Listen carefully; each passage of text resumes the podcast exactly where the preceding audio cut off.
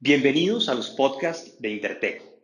Recuerde que todos los videos asociados a nuestros podcasts, en donde se encuentran imágenes que explican más los contenidos, los encontrará en nuestro canal de YouTube buscando la palabra Intertech. Esperamos que encuentre valiosa la información que escuchará durante los próximos minutos. Intertech está presente en su vida diaria.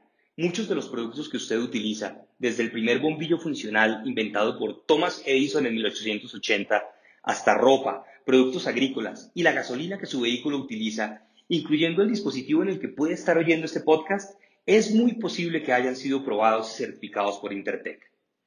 En segundos inicia el tema que está esperando.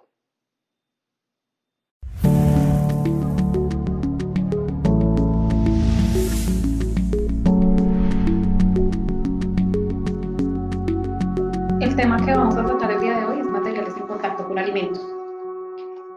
Eh, bueno, ya ustedes ah, eh, conocen a Intertech. Eh, nosotros tenemos una amplia red de laboratorios acreditados en 17025 para hacer pruebas de migración de empaques. somos una empresa de aseguramiento total de calidad donde nos enfocamos en investigación y desarrollo y en todo lo que tiene que ver con investigación y análisis para requerimientos de ensayos y de muestras. Entrando en materia, eh, los alimentos eh, tienen que estar en contacto con materiales y artículos en todo el proceso productivo, desde la producción, procesamiento y preparación de servicios para eh, ser utilizados finalmente aún para su uso intencionado. Los recipientes son utilizados como desde el equipo de procesamiento como materiales de envasado y utensilios de cocina. Estos pueden eh,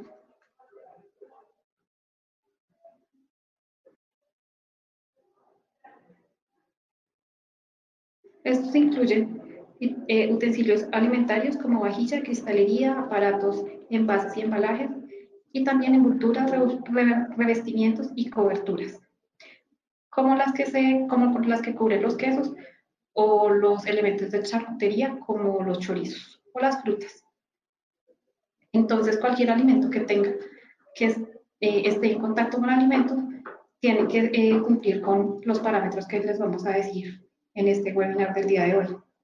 Los materiales tienen que ser inertes para evitar que transfieran sustancias a los alimentos y eh, que logren así evitar brindar a los alimentos características organolépticas indeseables.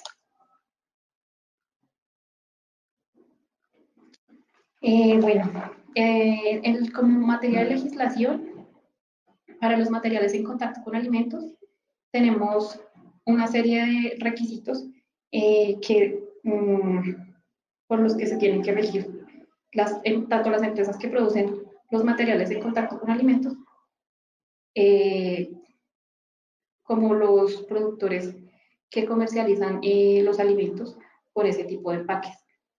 En la Unión Europea tenemos el reglamento 1935, el cual indica que eh, los materiales tienen que, mm, tienen que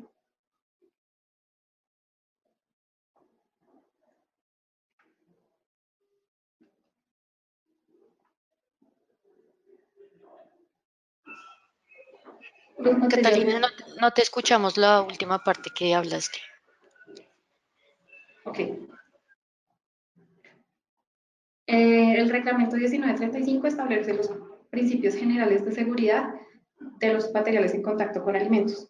Estos tienen que ver con eh, una declaración por escrito que certifique la conformidad del producto y que sea un material que sea inocuo para el consumidor final.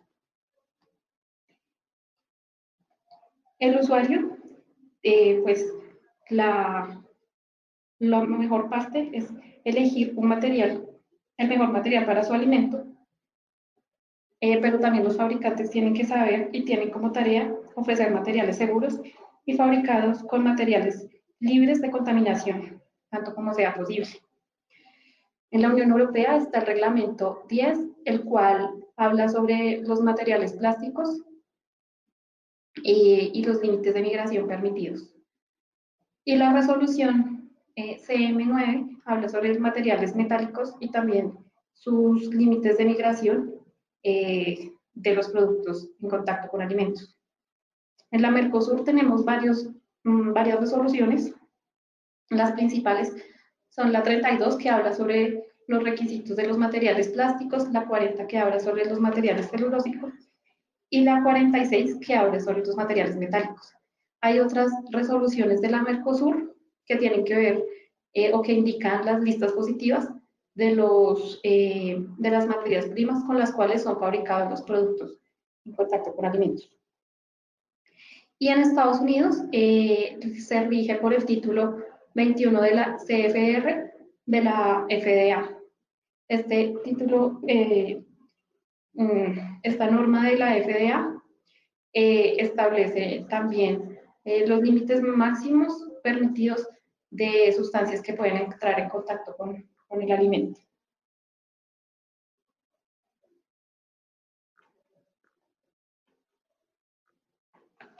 Bueno, ¿para qué se hace? En la naturaleza hay muchos, hay muy poquitos eh, materiales químicamente inertes. Es por esto que eh, los materiales en contacto con alimentos pueden liberar pequeñas cantidades de componentes químicos tóxicos al alimento, lo que hace que pierdan características organolépticas o que transmitan al alimento también olores y sabores extraños. Este fenómeno es la migración y, y compromete la salud del consumidor final. ¿Cuál es el objetivo? Que los materiales finalmente no liberen ninguna sustancia al consumidor que pueda ser perjudicial para el ser humano. Eh, porque debido a esto pues ahí, pueden eh, modificar la composición de los productos alimenticios y pueden alterar las características organolépticas.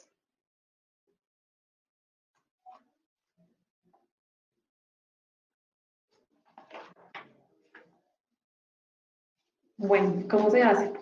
Eh, con la resolución que habíamos visto anteriormente, el reglamento 1935 de la Unión Europea, eh, lo que se establece en ese reglamento es que los, eh, los materiales en contacto con alimentos tienen que, para su uso, tienen que tener una declaración de conformidad. Esta declaración de conformidad tiene que tener un sistema de gestión de calidad en donde la planta que produce los materiales en contacto con alimentos indique que los eh, que estos materiales son seguros y aptos para entrar en contacto con, con algún eh, material alimenticio. También eh, está, la reglamentación establece los límites de los niveles de migración de los envases. Entonces, también hay unos límites que restringen el uso de sustancias y que indican cuáles son la cantidad máxima de monómeros o sustancias añadidas a los plásticos, las cuales eh, tienen un límite máximo debido a que ya son, ya tienen alguna eh, algo conocido, algún límite conocido que pueda dar toxicidad para el ser humano.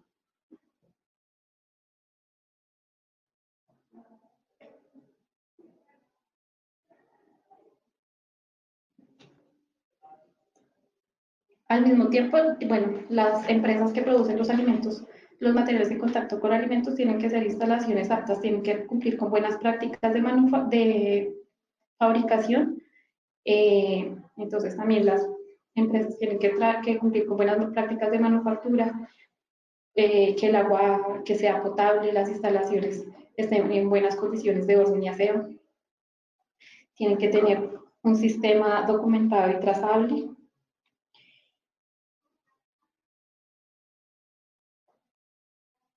Igual también las materias primas que se, que se utilicen para el proceso de fabricación tienen que garantizar eh, que sean suficientemente seguras e inertes. Y para el uso de algunas sustancias se tienen que definir las especificaciones de pureza de las sustancias. Como les decía, hay listas positivas tanto en reglamentos de la Unión Europea como en reglamentos de la Mercosur. En estos reglamentos eh, se indican cuáles son las materias primas que pueden ser utilizadas para la fabricación de materiales en contacto con alimentos. Y finalmente, también en estos reglamentos establecen eh, ensayos, los cuales indican eh, los límites máximos permitidos para eh, productos que, de materiales en contacto con alimentos de migración global y específica. Bueno, como les decía anteriormente, los materiales que no deben ceder ninguna sustancia extraña que, que le haga algún daño al consumidor.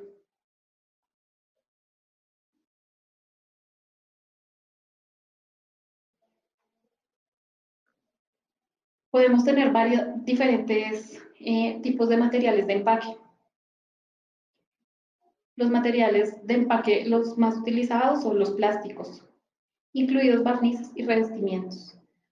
También hay materiales celulósicos, elastómeros y cauchos, cerámicas y vidrio, materiales metálicos, eh, materiales de madera como el corcho, algunas ceras parafinadas, algunos textiles que son usados, los adhesivos que se utilizan eh, en la industria de plástico o, en la industria de alimentos, de productos que producen eh, materiales celulósicos, las resinas y también las cintas de impresión. Todos estos son objetos de evaluación para materiales en contacto con alimentos.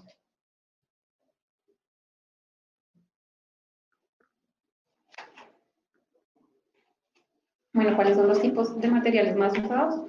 Pues como ustedes saben, mm, los más, como se ve comercialmente, los más utilizados es el papel, el cartón, el plástico rígido, rígido como en segundo lugar, el tercero como vidrio, hay también plásticos flexibles, materiales metálicos, otros tipos de metales y otros materiales. Pero en lo que nos más en lo que nos vamos a enfocar es en los plásticos, que son los que tienen más repercusiones para la salud del ser humano.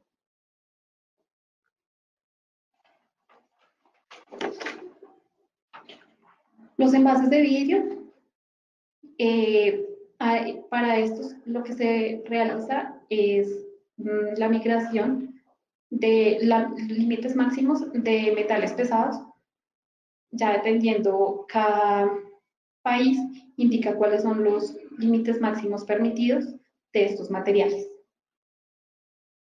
Estos materiales, eh, pues el vidrio realmente es uno de los materiales que menos transmite, pero cuando están en, proceso, en proceso de producción el vidrio se utilizan algunos eh, monómeros, algunos lubricantes para evitar la rotura de los envases en las fábricas productoras.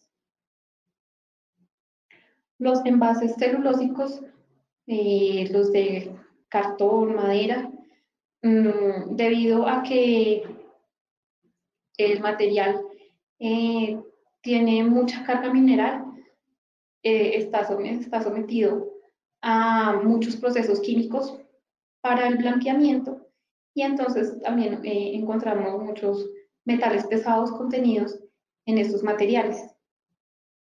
Entonces también hay reglamentos en donde se disponen unos límites máximos de algunas sustancias como algunos metales, como el cadmio, arsénico, cromo, mercurio, antimonio y otros metales.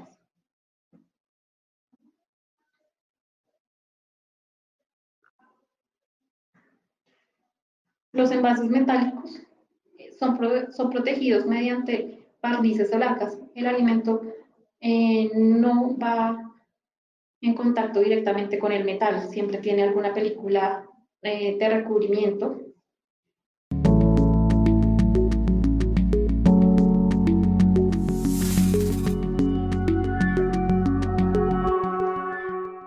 Sigue escuchando la siguiente parte de este podcast.